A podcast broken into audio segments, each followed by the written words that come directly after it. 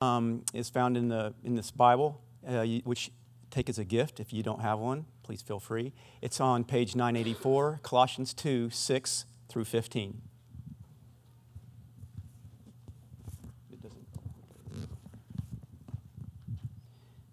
Colossians 2, verses 6 through 15.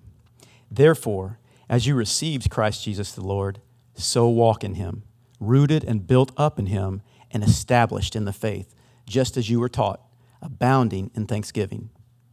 See to it that no one takes you captive by philosophy and empty deceit, according to human tr- tradition, according to the elemental spirits of this world, and not according to Christ.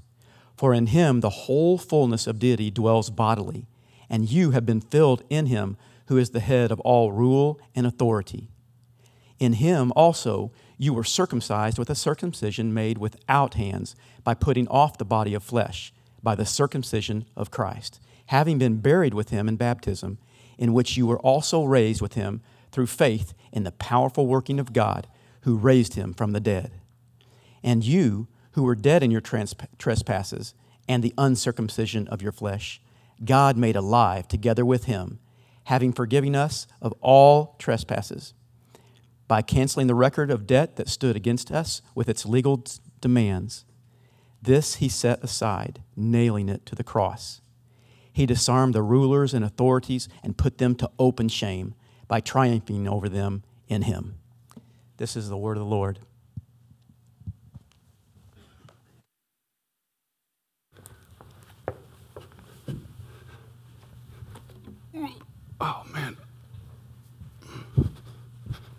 Well, thanks, Rob.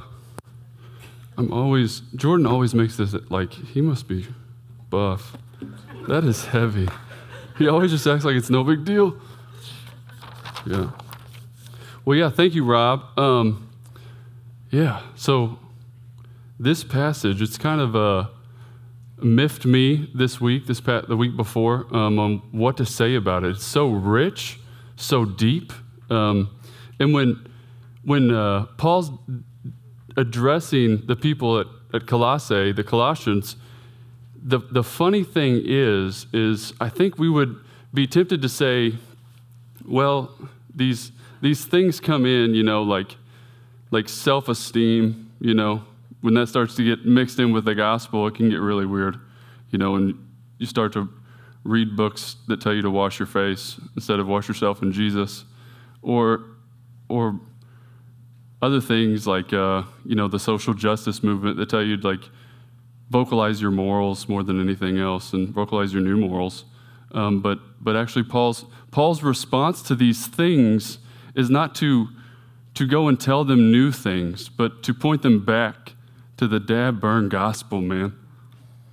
Like it, it's not to it's not to say, well, here, you, well, since this has come up, now you need this or that. It's to say, remember, remember who you are. And I, I, really appreciate that Rob read the scripture this morning because um, in my life, I've never had a person like remind me more of who I am.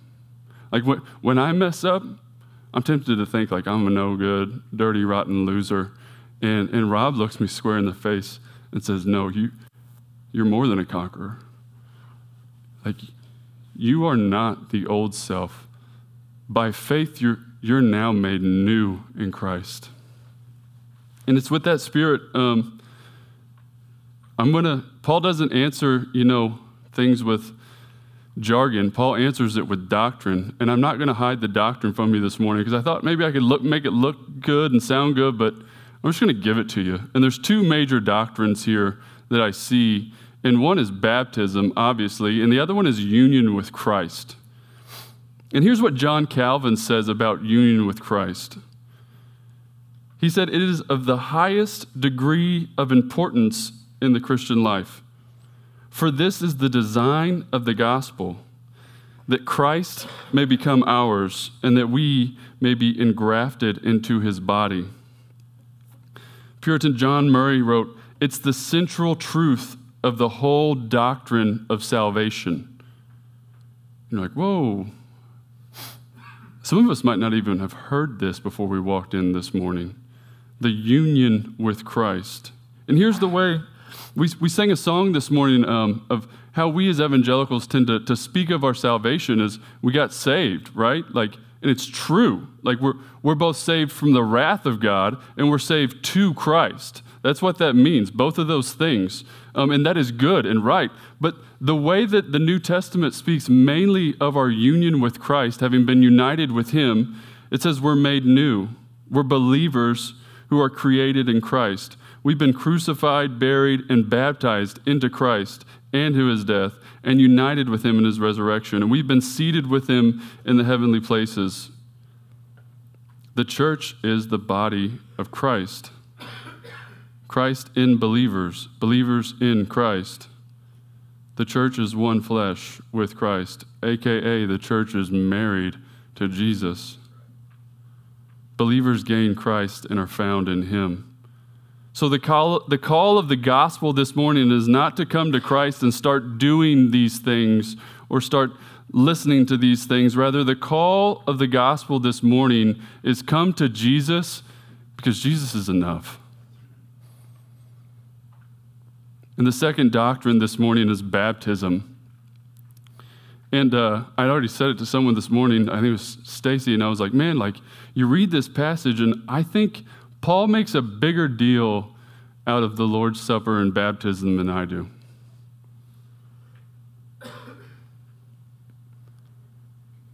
Because I'm tempted, and, and, if you look back, maybe this week, read Romans 6 and compare Colossians 2 and Romans 6, and you'd see um,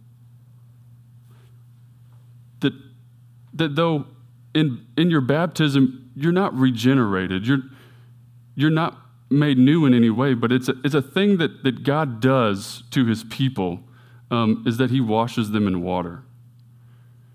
And it, it's an experiential thing where, where you go through it, and by that, you're, you're now, it's your rite into the church. But, but by that, you know, we remember, oh, yeah, that, that old me was buried in that water.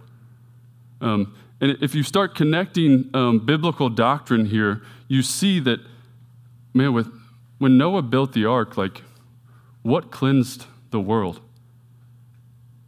Water. All the bad sin that made God cleanse the world was left in that water. And then he promised to never do that again. And then, and then you keep connecting the trail, and um, there's more. There's a couple more that I'm not going to mention, but these are just the the main obvious ones. You, you walk that through, and then you see um, when, when God saves his people out of slavery in Egypt, they come up and they're like, hey, you, you've brought us this far. And all of a sudden, like their, their enemies have encamped them, and they're on like a basically a peninsula, is what it feels like. And they're coming down the peninsula, and their enemies, and they're like, God, what do we do? And what does he bring them through? Water. And to the other side, they go. And then what does he do to their enemies? Swallows them up. And what we never mention in the story of the Red Sea is if, if the Israelites, the people of God, God's elect, if, if they were looking back, what did they see in the water? There's a whole lot of dead dudes and horses and chariots.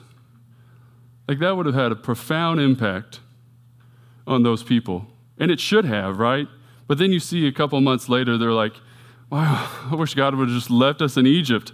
I'm like, man, that's me. You can ask my wife.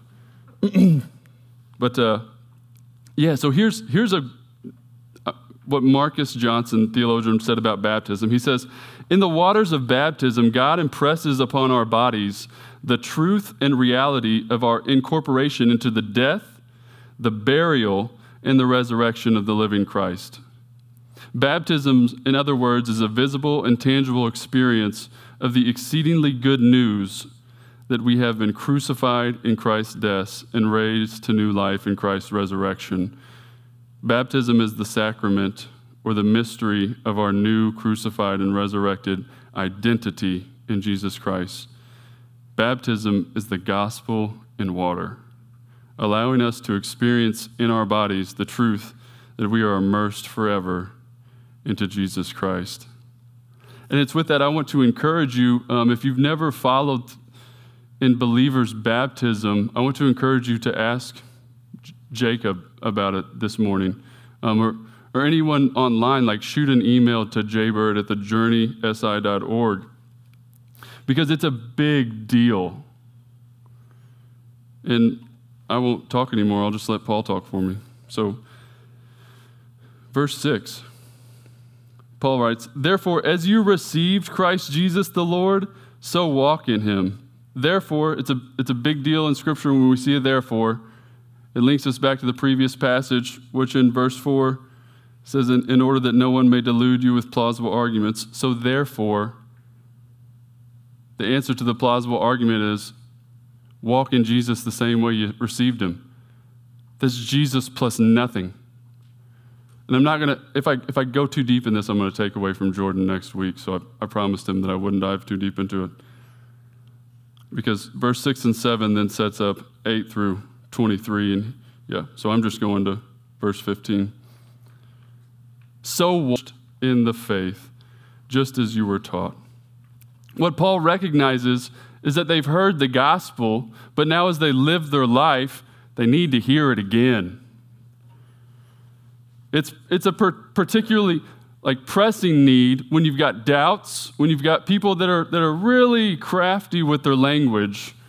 Like, uh, like when people start to try and dismiss Paul, like the, the liberals, I don't know how, the liberal theologians, um, when they start to dismiss Paul, they're like, well, Paul was just so, he was affected by what, what went around him, his culture, and this or that. And it's like, but that, Paul roots everything he does back in creation. You can't, you can't blame the culture on creation. And they'll try and dismiss Paul, and they'll say, well, we only need to listen to the words of Jesus in the Gospels. And they'll try and reduce the whole Bible down to the Gospels. And what they don't know is like, dude, Jesus didn't write the Gospels either.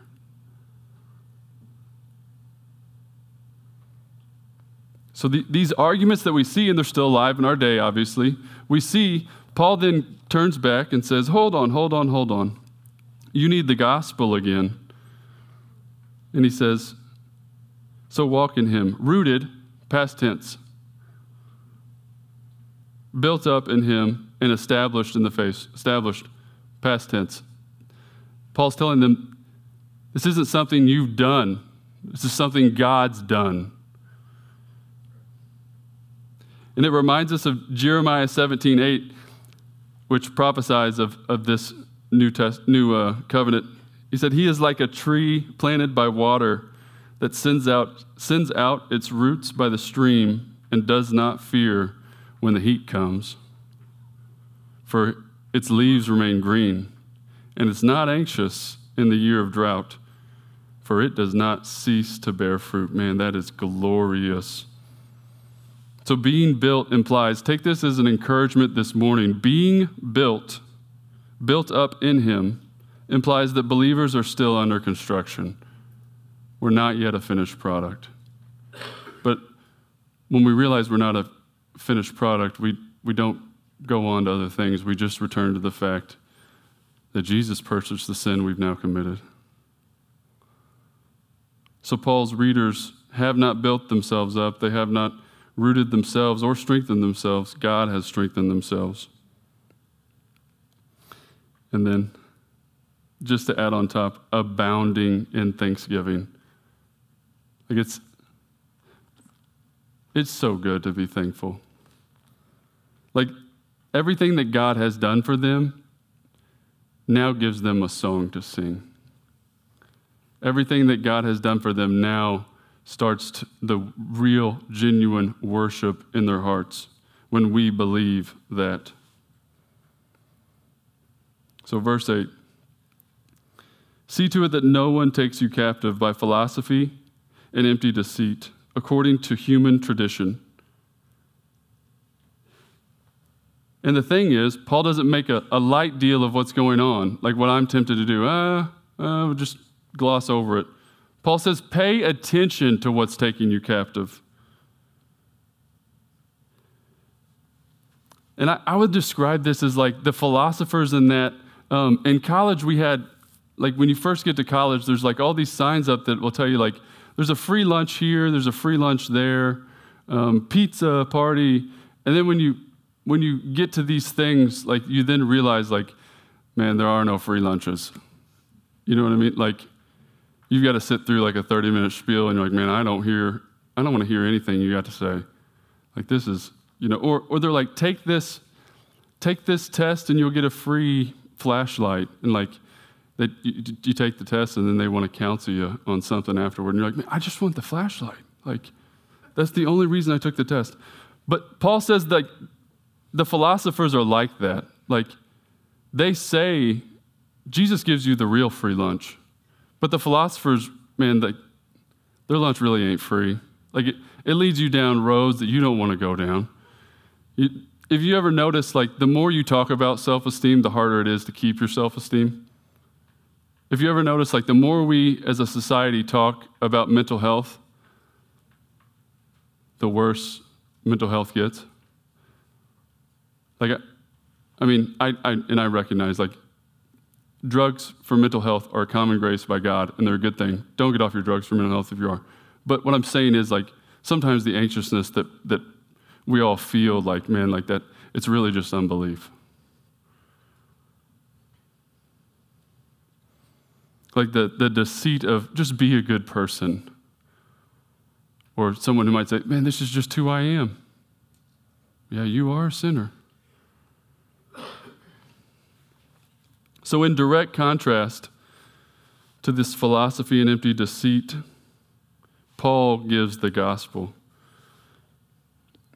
See to it that no one takes you captive by philosophy and empty deceit, according to human tradition, according to the elemental spirits of the world, and not according to Christ. Jesus plus nothing. So, in contrast, where the philosophy deceives people, the gospel is true and reliable where the philosophy is empty and devoid of any value, the gospel is powerful and transforming. And in verse 9, for in him, the most common way that the New Testament describes our union with Christ for those who have been united with him by faith, by faith in him, the whole fullness of deity dwells bodily. Like, and that was a big deal. The first church ecumenical council, the Council of Nicaea, had to, had to throw out some heretics because they were saying, yeah, but maybe Jesus, like, wasn't fully God. Maybe he was like more man or this or that. And just listen to Paul. The full deity dwells bodily.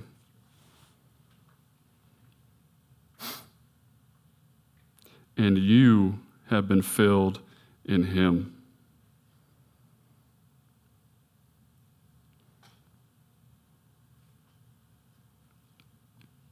So, what fills him, the Holy Spirit, now fills you. So, this is, this is the question that we kind of, in this passage, we start to come against. The question is do we have all we need in life and godliness in Jesus Christ?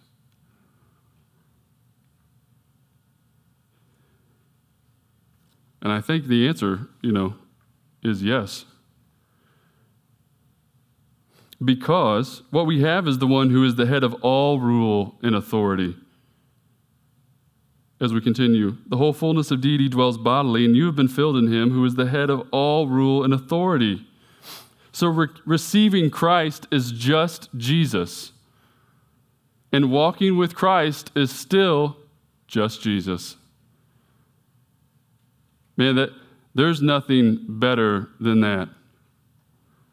There's nothing better, deeper, or more spiritual than knowing, loving, and serving Jesus. Knowing that we have all we need in Jesus. And every, everyone outside the church is going to tell you you need more than Jesus. Sometimes in the church, too. Knowing that Christ is God and God is ours, we are His, we are in Him, He is in us. That sounds kind of confusing, but it's pretty, it's, it's really not that hard. Like, he's got a tattoo on it. Like, just go get your own tattoo. It says, I'm Jesus's. And so when he shows up with the Lord of Lords, like, I'm with him. So we are his, and we must turn a deaf ear to any teaching that suggests otherwise.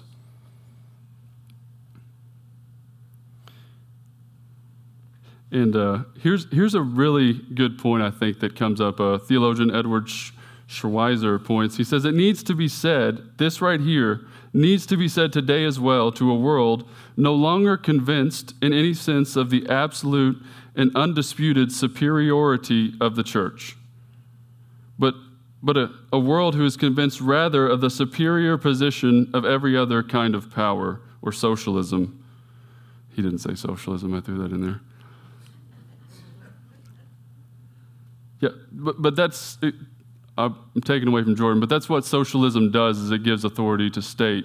When we say, no, we, we are free men, and God has the authority, not the state. It needs to be said to a world which heaven is locked away, a world in danger of becoming heavenless. And it needs to be said with complete assurance. Man, that just as Jesus was filled with the full deity of God, like he has now sent his Holy Spirit to dwell richly in you. And if we look at like a cup, like if we were to say, what's full? Like what what's full? Full would be like up to here, right? My wife thinks full's right here. And I'm like, babe, like fill the thing up so I can drink more water. But but full is here. And when it's full, when a glass is full, what room is there for anything else?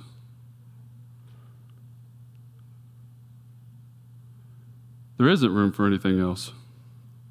In fact, there's actually, you know, that science that, you know, it can still bubble over a little bit, so that might be the full full. But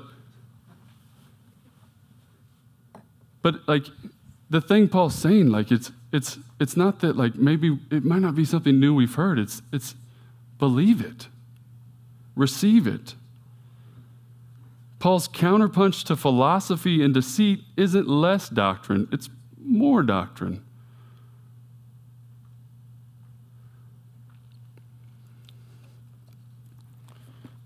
And in verse 11, in him also you were circumcised with a circumcision made without hands, by putting off the body of the flesh by the circumcision of Christ. So we just went through a last year a thing in, in Corinthians, a sermon series in Corinthians, and we remember that the Corinthians were puffed up. The, the opposite's kind of true of the, the Colossians. Like the Colossians are a little deflated. Like, oh man, we don't have enough in the gospel to go preaching this thing and teaching them to live according to Christ and in godliness. And Paul says, Yeah, you do, bro.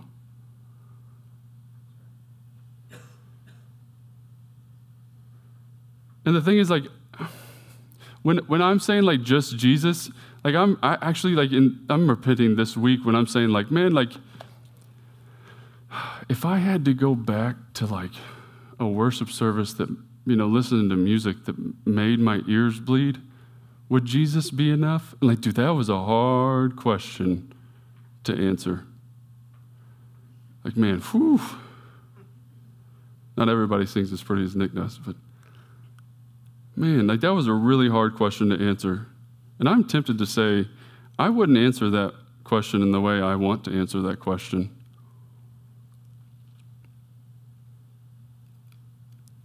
But if in him I was circumcised with a circumcision made without hands, so I'm not going to go into what a circumcision is. But what Paul's saying is just as a piece of flesh was torn away, your old self was also torn away, and now Jesus leaves your new self.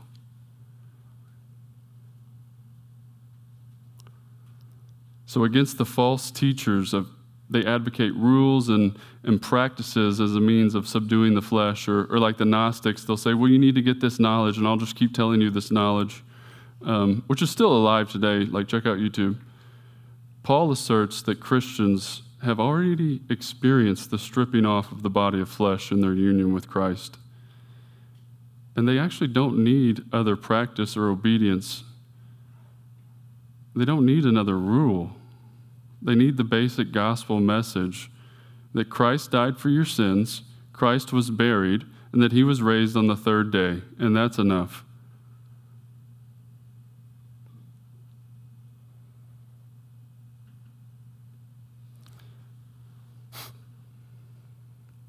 So I think it's, it's not comparing um, circumcision, which was a sign of the old covenant, and that's how, that's how we believe in believers' baptism here. And what that means is, is when you repent of your sins and you believe that Jesus is, is your Savior um, in life, like anyone who says Jesus is Lord, like that's in the power of the Spirit. Um, we believe then in obedience, you follow in baptism. And Paul is actually making a thing saying, like, this baptism is a really big deal because in that you experientially go through the, the death, burial, and resurrection as well. And we need that, like, as people, don't we? Because how many times, like, in your life have you heard someone say, and I'm the one who just says it, like, okay, you said that, like, can you show me?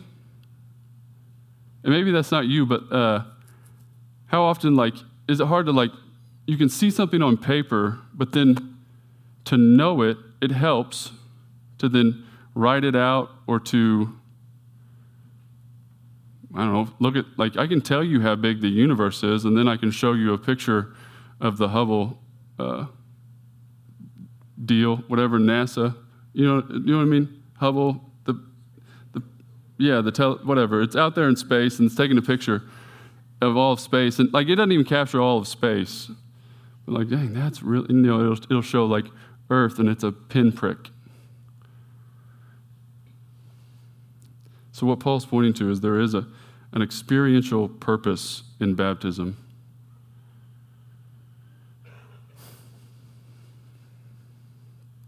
And what it is, is having been buried with him in baptism, in which you were also raised with him through faith. Through faith is the difference between um, the sprinkling that of babies that happens, um, and then what we believe in, in believers' baptism. And I'm still a brother with a guy who, who sprinkles his babies, but what I would point him to is, is like, do babies show faith?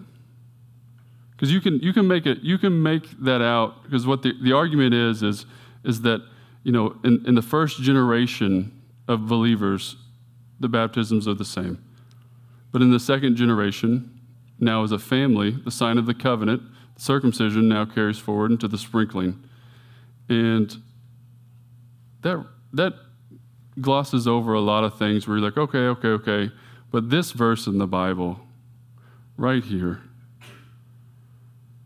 in which you were also raised with him through faith in the powerful working of God.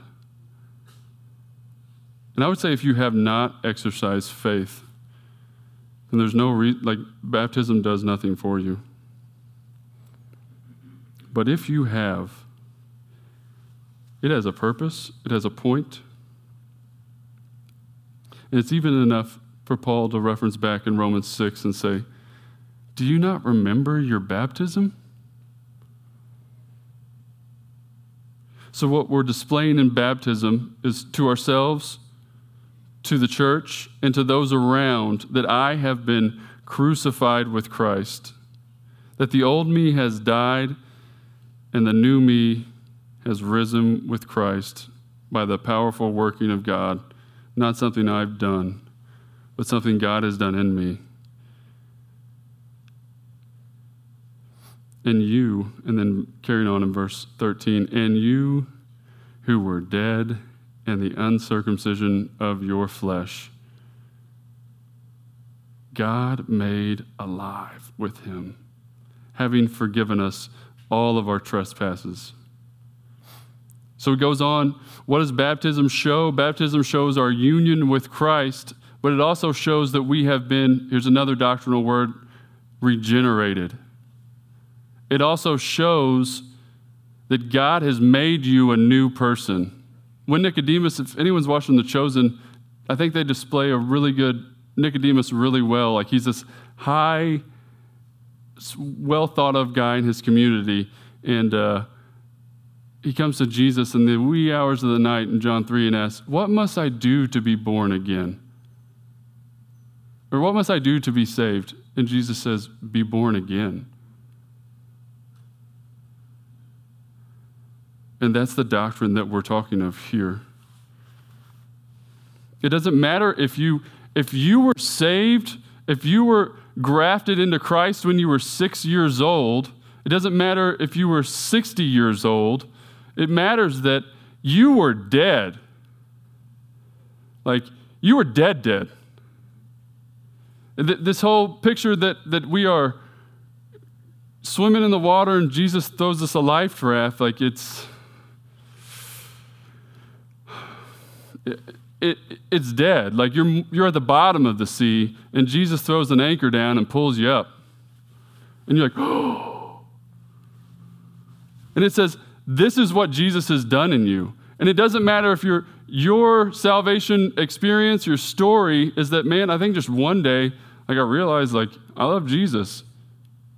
Somewhere you were made alive. Hallelujah. Praise God. You don't have to have it all figured out. That's, that's amazing.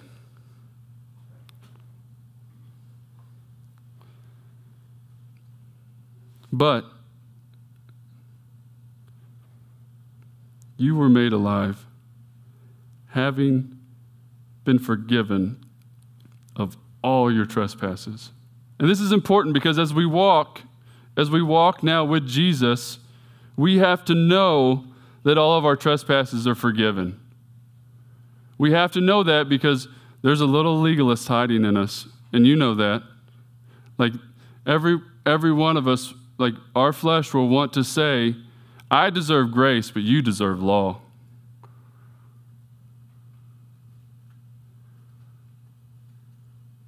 So having been forgiven of all our trespasses, we don't like go on to we return to the gospel. We remember that we've been forgiven. And he's explaining this out. So we've, we've been buried, raised, and united with Christ. And we were dead, but now we're alive. And by that, he's forgiven us. And by canceling the record of debt that stood against us with its legal demands. So if you're in a courtroom and the judge like looks at a guilty defendant and says, "Ah, not guilty. Like we would be in uproar. We would be livid. But in our legal union with Christ, what happens then is I want you to imagine like a picture, uh, not a, uh, a piece of notebook paper, and a line drawn down the middle, and every transgression that you've ever done is on this side. That'll be my left, your right. And then every transgression that Jesus ever did was on the right side, which is none. And this would be a long list.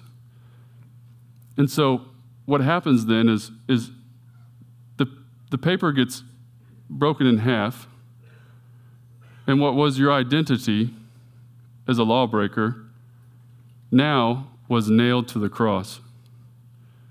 Because at the cross, what was at the top of Jesus' cross? King of Jews. What he was convicted of. And what he really was convicted of by God was your sin. I want to, I want to say holy cuss words. Like, that's some freaking good news.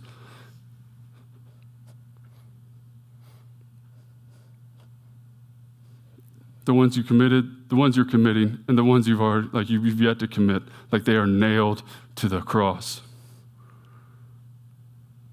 I think uh, no one said it better than Horatio Spafford. He said, My sin, oh, the bliss of this glorious thought. My sin, not in part, but the whole, is nailed to the cross, and I bear it no more. Praise the Lord, praise the Lord, oh, my soul. And that's the thankfulness part that he was talking about earlier. Is this kind of stuff?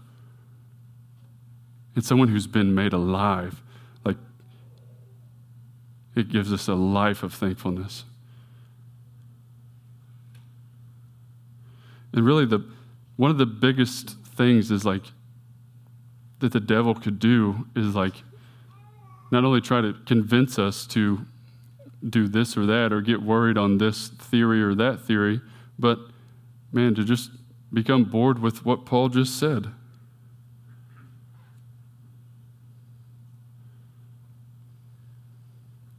And then Paul, as he finishes, so he, he, he basically just reenacted the cross and put it into baptism. And then he said at the end, he disarmed the rulers and authorities and put them to open shame. Which I had to look, I mean, I, I have no idea what that might mean. Like, we don't have a, a, a parade of parties to, to shame people with. Um, but the Romans in their triumphal parades, after they would defeat a country, they would bring in the leftover king, the defeated king, and the soldiers. And this is where, like, I guess the word parade makes a big deal because they would parade them around town and everyone would celebrate. So Paul pulls out all the stops here and tries to make it as clear as he can that God has removed any claim from the spiritual powers that they might have over us. And he has done so clearly and publicly, triumphing over them in Jesus. And so the question I have for you today, man, is will you just return to the gospel? Remember your baptism. If you haven't been baptized yet, we would love to dunk you. we would love for you to have that experiential representation of Jesus' being united with Jesus in his death, burial, and resurrection. So let's pray. Father, we are grateful that, that you are a conqueror, that you have conquered us that that when we feel lost, like in like like 2020, when we feel lost, uh, we know that that you are still working in us, through us. You are for us. Thank you for giving us these words of Scripture. Man, that that the old me, man, it was it was it was dead in those waters. And that, that spirit that you have come to reside in us to bring us new life, and that you don't require us to get fanciful, but Spirit, you, are, you require us to return to the gospel, and you make it so easy. Jesus is Lord. Jesus is life. Jesus is enough. Thank you, Jesus. In your holy name, amen.